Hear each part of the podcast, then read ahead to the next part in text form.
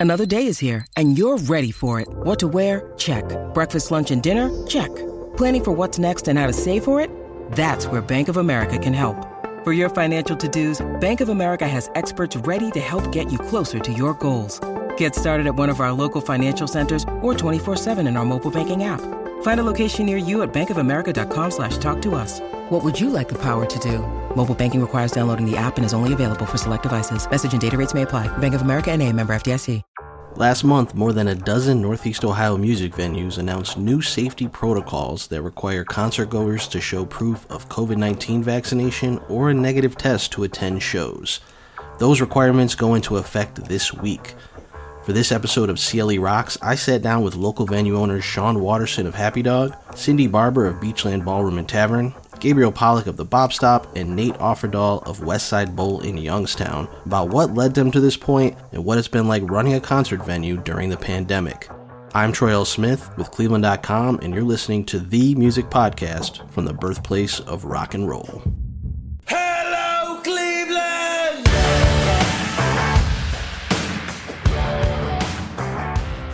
Let's start with the news uh, that you guys, along with several other venues in Northeast Ohio, are now requiring uh, proof of vaccination or proof of a negative test to get into shows. What has this last few weeks been like? Because, you know, in July, things started to seem like they were getting back to normal to some extent. And now, you know, that stress creeps back in that was there at the beginning of the pandemic. Uh, Cindy, I'll start with you. Um, I really have a hard time telling you because it's uh, it's like okay, take your tenth new shoring up power once again to get through this. I mean, this is, I mean, thankfully we are all in this together and we talk to each other all the time because frankly, I think we just need support right now because this is like we opened, we were all excited about opening, and then this is happening, and it just seems to be getting worse um, every day. Uh, so it's it's difficult. It's incredibly difficult. Sean, I wanted to ask you you've talked about a lot of the public funds finally coming in and seeing this benefit where you can pay bills and pay employees. And now with the Delta variant surging, what kind of position are you guys in again? It's, it's difficult. Um, you know, there, there are the practical difficulties of having to uh, having to have the extra protocols in place um, you know, with staff, but also uh, obviously with with customers coming through. Um, um, but from a morale perspective, you know, we were closed uh, or near closed, most of us, for close to a year and a half, and opening up was great, and the initial numbers were great, but the concerns there, and then, you know, even though not all of us have actually gotten the SVOG funds yet.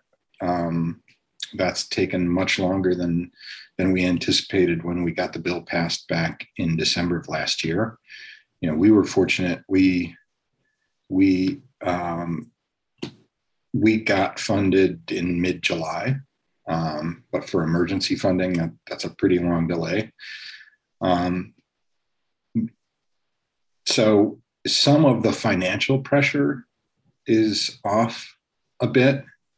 Um, but keep in mind that you know a lot of that funding was to cover the losses we experienced being closed um, nine months of 2020 and really the first six months of 2021 so um, it definitely it definitely helps in dealing with the down numbers that I think a lot of us are seeing um, with concerns about Delta. Um, but you know, from a morale perspective, you know, we we all got into this because we love bringing people together over music, and that's what's exciting, and that's what the payoff is is a room full of people enjoying music, and that that just got harder. So, uh, you know, like Cindy said, we're picking ourselves up off the mat and and fighting through this. But you know, this is like this is like one of those Rocky movies where you know the haymakers are are cinematic and you know you don't think in real life anybody's going to get up from you know 10 rounds of that but um, that's what we're doing gabe you and i have talked several times throughout the pandemic and i actually had talked to a bunch of restaurant owners for a story i worked on early on last year when the pandemic hit where they compared this to you know the recession years ago. But as time has gone on obviously i'm guessing this there's nothing to compare this to right? This is just a different kind of beast for you guys. Yeah i mean i think it's because this has so many different phases. So it's there's never there's still every time you think there's an end in sight there's just another phase that comes along so we are trying to think ahead all the time but you know originally it was for us it was how do we go virtual then how do we open then how do we, you know, reschedule everything? And now with all the variants and every few months, there's just another thing thrown into the mix. So I feel like they're kind, kind Cindy's kind of said it, but you know, the, this tenth time of revving our engines, it's like every time we get moving, we just have to kind of two steps forward, one step backwards, and it's it's kind of like when when will how long will this continue with these you know through these different phases? So. Cindy let me ask you this. How difficult was it for you guys to institute this new policy where you have concert goers show up with you know a copy of their vaccination card or a copy of a negative test not just from a logistical standpoint for you guys to institute this but dealing with the potential backlash that comes from it. Well i mean we are just we're still dealing with that. I mean you know, we collectively made the decision to go this direction, which was great because there were what 14 or 15 of us that at least we had strength in numbers that they couldn't like just isolate one person and say all the hate mail to, one venue. But we're all experiencing a, a lot of negative um, kickback um, against it although most of the people are positive. I would say that, you know, it's probably 80% positive, thanking us for putting, for instituting this, and people saying that they are going to feel safer because of what we did. But the, the loudness of the 15 or 20% that are anti-vaccination and you know want ultimate freedom and don't care, don't seem to care about, you know, how this might affect other people, um, is they're very loud. They're very loud. Did it surprise you how loud that negative feedback was? And I'm guessing it's from a lot of people who aren't customers, potential customers, or people that would necessarily go to your concerts. Yeah, I think that's true, actually, Troy. I mean, uh, Sean and I were on um, a national NEVA call last week, and you know this is happening across the country at at venues all over the place. And some venues were saying that um, they actually traced some of their negative calls, and that was coming from other states. That it's wow. like an organized anti-vaccination um, m- movement against all kinds of places that are putting this in place. Right, Sean? Yeah. Yeah. I mean, if you if you trace back on Facebook posts or if you, you know, save the caller ID and you try and trace back, you do see a lot of it's coming not from not from the people who've been going to shows. I'll put it that way. And you know, it took it took somebody posting on our page for me to take a step back and take a look. You know, the really vocal responses and the really vitriolic ones jump out and those are the ones you focus on. But but when i looked at the reactions on the happy dog facebook page there were close to 750 reactions. 550 people liked our posting on our policy. 175 people loved it. Less than 10 people reacted negatively. And I think when when you take a step back and and look at the positive comments coming from the people who you know are either musicians performing local musicians who are performing in all of our venues or regular concert goers the overwhelming response from that group of people has been positive. Um, you know some questions around the edges on on on timing and exactly how it's going to work but but for the people who are actually going to shows and supporting the musicians and supporting us as venues, the reaction's been been pretty overwhelmingly positive. It's it's uh, you know the trolls are the trolls are the trolls. Let me bring Nate in here out of Youngstown. You know, when you look back you had COVID start in 2020, you guys obviously were adjusting to something that never happened before. You get through it. It does seem like things are getting back to normal. And now it's like we're back to square one. What is it like dealing with this now, the Delta variant surge, on a day to day basis? Uh, first of all, hello to everybody up in Cleveland. Uh, I don't get to see you guys at all, and mm-hmm. that's probably the shittiest part about this is that this this is a job that's very time consuming to begin with, and over the last two years, it's it's all encompassing. So I rarely get to leave Youngstown. So hi to everybody. To your question, um, I, for a couple of weeks, I've been waking up with this really eerie, oh my God, it's February 2020 feeling in the pit of my stomach all over again. Um, and I can't seem to shake it. I know that everyone on this call and the majority of folks in the business are trying like hell to do everything possible to keep us from from ending up closed or postponing shows again but I, I can't shake the feeling that you know the, the folks that are outside of our control are going to play a major role in whether we get through the fall and winter completely open uh, or not. Having said that, I mean we're planning to to roll everything out on September 7th, like the folks from Cleveland already have for the most part, and we're we're staunchly um, going to enforce it. And if that means that we sacrifice a little short-term business for the long-term stability of the arts and entertainment infrastructure in the state of Ohio and the United States more broadly, then that's what we're going to do. I know everyone on this call sacrificed business over the last 15 months by by being very forceful in how we enforce the policy, either by being closed or or in our part when we were partially open, being very strict about mask mandates and everything else. So um, I, I, guess it's focusing on the stuff you can control and hoping like hell that that Pfizer becoming you know FDA approved will help a little. Um, and people being excluded from things they want to do will help a little bit more. Um, it remains to be seen.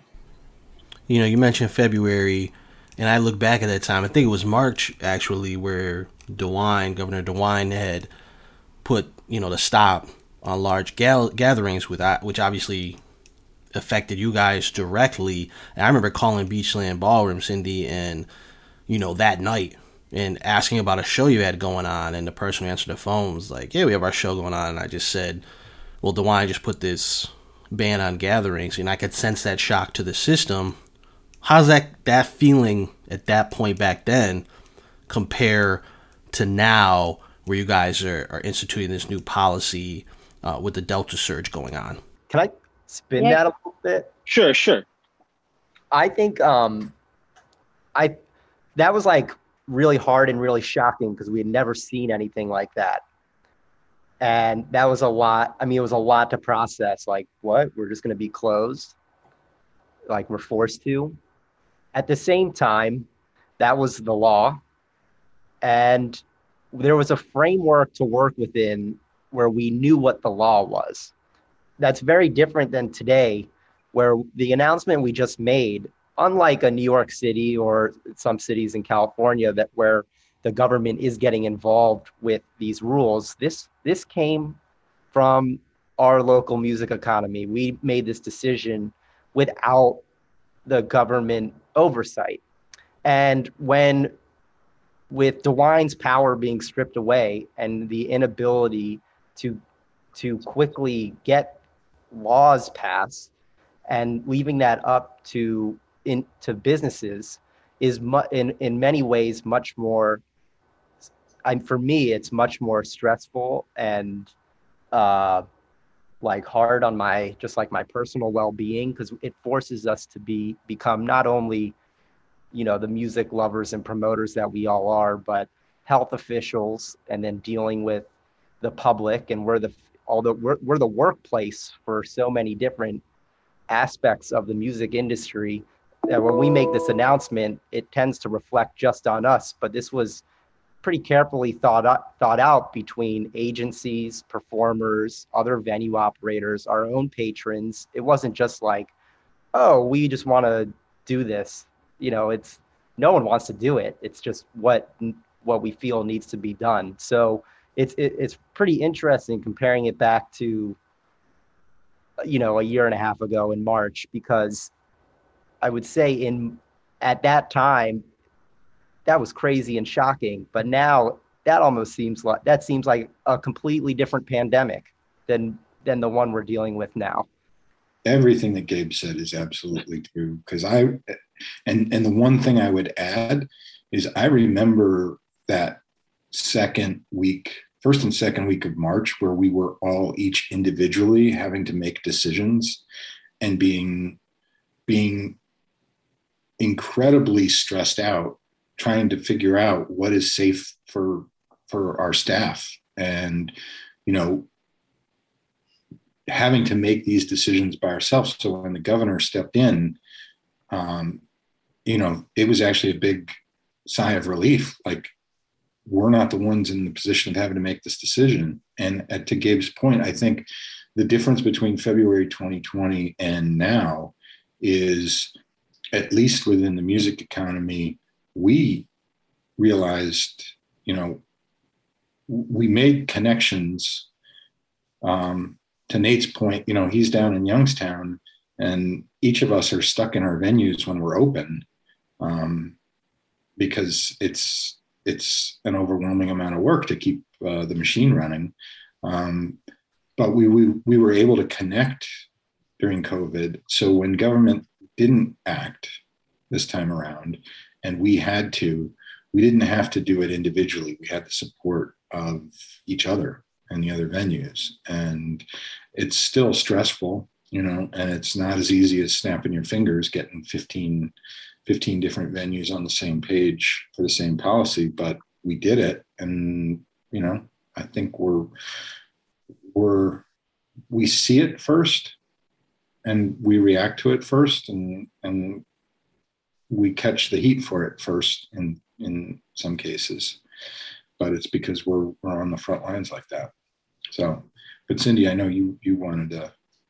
Yeah. I mean, I think that, um, this time around right now it, it it's kind of like what nate's saying. I mean i'm having more anxiety right now i think because you're almost like looking you're looking at the wave coming from a, across the sea and it's heading towards you and you're not exactly sure what you're going to do you know how you're going to jump out of the way because um, it, the it seems like it's heating up like the delta variant is heating up. I mean we created this policy and i'm now second guessing our policy and going oh well we probably should have everybody wear masks. And who's going to come to our club? Because who i if i was if i had a six year old kid there's no way i would go out to see music right now because i might be taking delta variant back to my six year old child. So i don't blame anybody for getting a refund. I'm going to have to get more refunds it's like there's so much spinning around in, in your head like how do you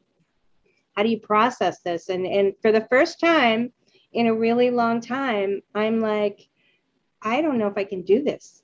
I don't know if i can hang in there through this 10th wave. This is like way hard. How foreign of a concept was it for you guys? Because maybe it's me just covering music for the last 15 years and seeing you guys as sort of the indie people, you know, the, the edgy people, you know, supporting the music scene specifically, but now you're, uh, you know, activists and advocates really pushing for this support from the government for music venues and arts venues. How foreign of that is it for you guys to, to flip into that role of doing that? Because I look at someone like you, Sean, now and I see all the work you've done in the past year and a half, and it's like, man, Sean Watterson for mayor, you know, you could you could legit run for mayor. Well, um, thank you um, Mr. Hey, you Cleveland Arts Prize winner, you know, I respect. thank you for that too.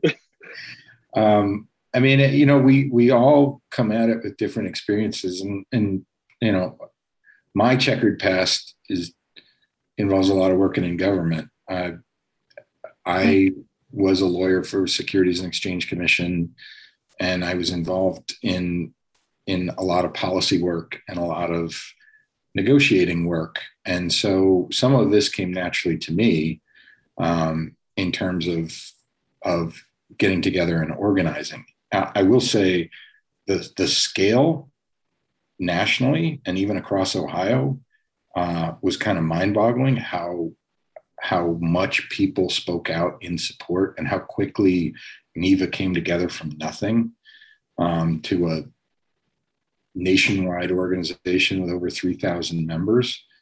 Um, but if you look across venues, you've got a lot of community organizers who are just organizing the community inside their walls and, and outside their walls. I mean, you know, Cindy, Cindy was, Cindy's been a community activist for as long as Cindy's been out of college, you know, a journalist, and then uh, deeply involved in the creation and sustaining of the Waterloo Arts District.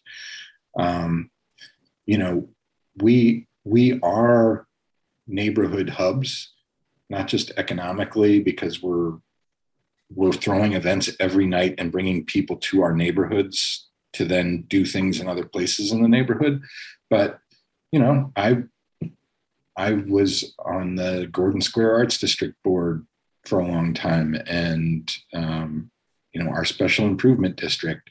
We're we're activists kind of by nature, and so if you take away what usually takes up 80 hours a week of our time and tell us that we might be we might never be able to do it again. You got a lot of people with 80 plus hours a week ready to throw into something. And that's that's how that's how save our stages got passed. You know there's been a lot of talk publicly about the finances the, the jobs in every industry really but as business owners and music venue owners specifically what have been some of the challenges that people might not know about that, that we haven't seen during this whole pandemic for you guys? Well dealing with the bands you know i mean the reality is is that we had to maintain you know like a staff four or five people at the beachland even throughout the whole shutdown and most of what james and mark were doing was just fielding emails and some of the shows that that were like last march or april got moved four times so we thought we were going to be back in the fall then the spike went up again. So there was a show that had been in March that had moved to November. Then we moved it to like April. And then the spike went on too long. Now it's like now it's next year. Now that now it's in 2022. So you're trying to communicate with the fans and you're trying to communicate with those ticket holders and say the show's not canceled, we're not giving you a refund because you now have to hold on to that ticket for a year and a half. And remember that that show that you bought back in like February of last year is now like in April of 2022, and it might still get moved to 2023. That's the reality right now. Cindy, you mentioned, you know, this concert might not happen till, you know, X amount of months or years even um, from now. How do you guys approach each of you uh, when it comes to planning ahead, not knowing when things are going to come close to getting back to normal?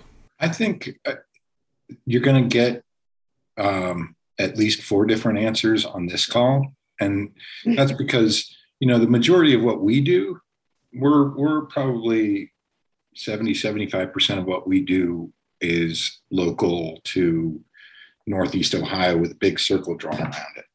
So we're not seeing the same kind of uh, cancel and reschedules that somebody who's doing national talent three, four nights a week, like um, Cindy or you know Chris Zitterbart over at the Agora or um, House of Blues or, or Kathy at the Grog Shop. You know, the more national your your base is, the longer it's going to take for that ecosystem to recover because each of those bands is making a decision. They're they're looking at um, they're looking at their at their bottom line and and frankly their enjoyment of it and making a decision at some point you know this is too hard.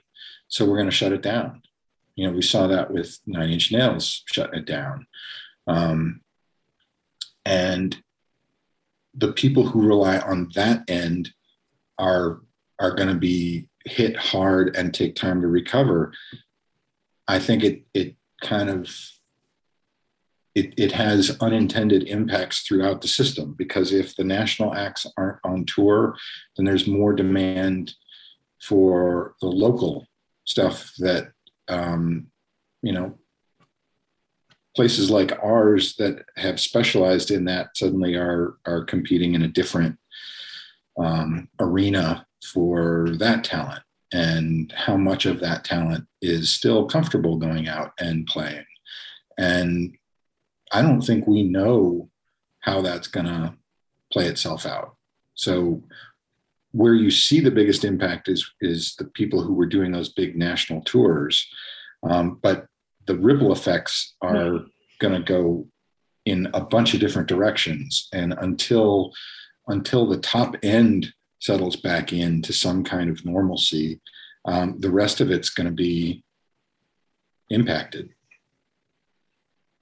and I, I think it's going to take at least a couple of years. I would think, you know, it's optimistic to say that 2023 is going to look like 2019, just because, you know, people are going to be somewhat cautious, especially the people who booked tours now and are having to cancel them. Um, they're going to they're going to think a lot harder about when when it is they're going to go out and how many dates they're going to do and um, so that's a lot of me talking so i'm passing on to the others. We're, we're sort of in a similar boat that primarily we do get some national acts through here but a lot of it is local and regional. Um, so we're not you know we're not seeing as as many cancellations. Late in our year we had several bands that reached out and that, that we're asking, you know, what's your vaccination policy going to be? What, you know, uh, and that's sort of what pushed us towards, you know, under normal circumstances without the support and guidance of the guys in Cleveland, I don't know that this would have been the decision that we would have made, or at least it wouldn't have been the timing. What may have been different, but because we felt compelled, not compelled, but because we felt a deep sense of responsibility to be on the same page with everyone that we share the, you know the region with. Uh, that was a big part of helping us make what we know is the right decision. Um, as far as how it looked, I mean, I I was scrolling through Instagram. To Sean's point, I was scrolling through Instagram yesterday, and every time I die, uh, sort of like a hardcore band from Buffalo, Buffalo New York, posted. I'm from Western New York originally. Sorry. no, no, I, I love them more they're one of my favorite bands and the greatest guys ever. But they posted on Instagram a show that they're doing locally in Buffalo real soon. And just the list of protocols involved getting into the show. It was you had to you had to be vaccinated and you had to have a negative test within 36 hours of the show. They were setting up a rapid test tent in the parking lot from four to seven prior to the show. And it just kept going on and on and on and on. And I, I read that, and part of me was like, damn, those guys are taking this serious. Good on them. That's how it should be everywhere. And then I took a step back. I'm like, who the hell is going to pay for all that? Like, mm. how, should we even, if that's what the if that's what the gold standard is, should we be doing this at all? Like I, I don't know. It's I have a hard time with it sometimes. When you look at what constitutes safe, it makes it really hard to do day-to-day business in this place because I, I have this you know we had a, a show a couple weekends ago. Uh, it was a hardcore show. There was 175 people climbing on top of each other like grabbing the mic from the singer and going crazy. And for five minutes it was the most awesome thing i'd witnessed in years. And the rest of the time i felt like i was being so irresponsible that we should get shut down like i, I just it's just that push and pull of what we can and can't do versus what we should and shouldn't do uh, is real. It, it like Cindy, it's really adds to the frustration and anxiety. And for me, same with Sean, sort of this idea that it's just going to take a really long time to get back to anything that looks like 2019 or before. Gabe, I'll send this question to you because you and I talked a few times during the pandemic, and I know the Bop Stop was you know, in the process of setting up a streaming system and looking at other avenues for revenue. And you guys have really done multiple things during this to try to stay afloat. I hate using the word positive, but but what kind of positives are there positives that have come out of this entire thing for you guys that you can take, you know, moving forward? There were a few. Um, well, like generally speaking, I mean the all the, I mean the camaraderie that everyone's been talking about, whether it's national with NIVA or local with Cleveland Music Club Co- Coalition. Um, that's a huge positive. Um, more, um, I guess, Bop Stop specific, we did install live streaming equipment, and those streams were great and helped us pay bands and earn revenue for the club throughout the pandemic. Not, it wasn't you know nearly the same as an in-person show but um even not not thinking financially it at least felt good to offer gigs and see people and stay in people's minds throughout the pandemic even if there was shows with nobody in the audience um, with those streams we did uh, i did do some editing and created a radio show It's called Live at the Bop Stop, and I pitched it. I mean, college, essentially college and non-commercial radio stations. Uh, back, I was checking it out in January. They had so much dead air because students weren't on campus. So I kind of created. Uh, I took these the recordings from the live streams, chopped them up, recorded intros, outros, sent them to a database of about 700 um, radio stations and we're now being broadcast on 13 stations in eight different states, six days a week. And um, that's definitely something cool that's happened. Um, those shows feature all pretty much all local groups that played during the pandemic, um, and we're getting them on. We're getting them airplay. So we have uh, four seasons in the can. That's 64 episodes. Um, so that that was like kind of cool, I guess. You know, it's a positive. I'll take it. Um, um, but that's about that's really about it. Honestly, I mean, it's it's really. I feel. I mean, I know we're trying to be positive here, but I know everyone else on the call can talk more about the long. You know, like the and the long term positive effects of the lobbying efforts is huge. I mean, that is, I mean, the NIVA will be a game changer for years to come, and even locally in Cleveland, the restructuring of this Assembly for the Arts is a is a huge change for Cleveland, and all of that is born. I mean, we've been talking about this stuff. I feel like for a very long time, but the pandemic really made everything, you know, it was an act of desperation and a lot of things that had more red tape seemed to i don't know we just we got shit done. Mm-hmm. you know i mean yeah. it is really cool that it happened. Um it's it's really cool. So. No, i definitely respect what you guys have done uh, not just from a business standpoint but but from an advocacy standpoint during this pandemic. It's such a hard time for you guys as business owners and music venue owners. Um, and I think about doing that in the face of, you know, like Nate describes the paranoia and the anxiety that comes with uncertain times. Thanks, Troy. Yeah, I mean the the reality is is that I don't know what people I don't think people know how to react right now out there in the community. I mean, we got so much love when we were completely shut down. I mean, the Beachland really survived those first few months on merchandise sales. I mean, we pivoted and did an online merch sale. You know, we we made t-shirts, we made pint glasses and people bought them like crazy and it really was the only thing that we had, the only income we had for months. Um, so there was this groundswell but right now i don't i think people aren't exactly sure they don't quite understand the dilemma that we're in because they think oh they're open everything's back. Um, but yet they shouldn't be open because there's this delta variant going on and now what's going to happen? Um, and i think we we need to get the message out. So i appreciate you you talking to us and maybe helping to share that that um, be kind and gentle to, to yeah. the venue owners. no, I'm happy to do it, and, and my entire team uh, with Cleveland.com is happy to do it because, you know, I think if anything, if nothing else, really, um, this has shot, put a light on how important you guys are to this community. And, and like I said, I'm happy to do it. I know a lot of music goers, um, the concert love, concert goers and music lovers are happy to to get out there and support you guys during this time. I I would just add one thing before we close, and it's building sure. on on what Gabe and, and Cindy said.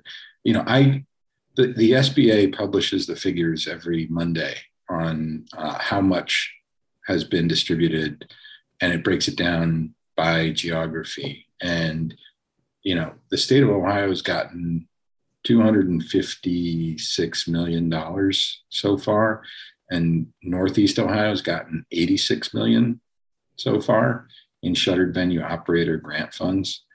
Um, and that's based on the work that the people who run clubs our size did. And I think, you know, that's just a testament to the, the level of impact that we have once once we had the time to focus on on our existence we were able to to do that and you know, I, I estimate that Northeast Ohio, when it's all said and done, when the supplemental grants come through, we're going to be looking at about $115 million that we brought to small businesses and big nonprofits in the area. And what I think one of the positives, and Gabe touched on this with Assembly for the Arts, is that we've redefined what arts and culture is. I think people have traditionally, in part because of the way we've been able to raise money locally through the cigarette tax for um, for nonprofit arts and culture institutions, we've kind of defaulted to thinking of that as arts and culture. But a lot of the arts and culture happens in spaces like ours. And we saw with the pandemic, um, with the CARES Act funding, that funded not just the nonprofits, but um, clubs like ours, uh, and then the individual musicians. That approach to looking at it as the creative industries and the creative workforce, not just the traditional old concepts of arts and culture, um, is a big improvement. And and we'll see. Um, you know, we've we were the first group to meet publicly with Jeremy Johnson, the new head of the Assembly for the Arts, um, and he's he's been vocal about about the role of independent venues and musicians and artists as part of the overall ecosystem of arts and culture. And I think that's one of the big, I hope, lasting positives that come out of this is that we understand that that um, approaching things from uh, an inclusive approach and an, uh, uh, and an attitude of abundance rather than an attitude of scarcity, fighting over, oh, these are the only resources that exist and, and we're going to hold on to ours and we're not going to share, um, is a much healthier approach. And that's what I really hope to see carry forward. Thank you to everyone for listening to this episode of CLE Rocks. Big shout out to Sean, Cindy, Gabe, and Nate for joining me to talk about their struggles during this pandemic as venue owners. Join us next week as we'll look at the current state of the Rock and Roll Hall of Fame ceremony this year, still set to take place in Cleveland on October 30th. Until next time, I'm Troy L. Smith with Cleveland.com. Enjoy.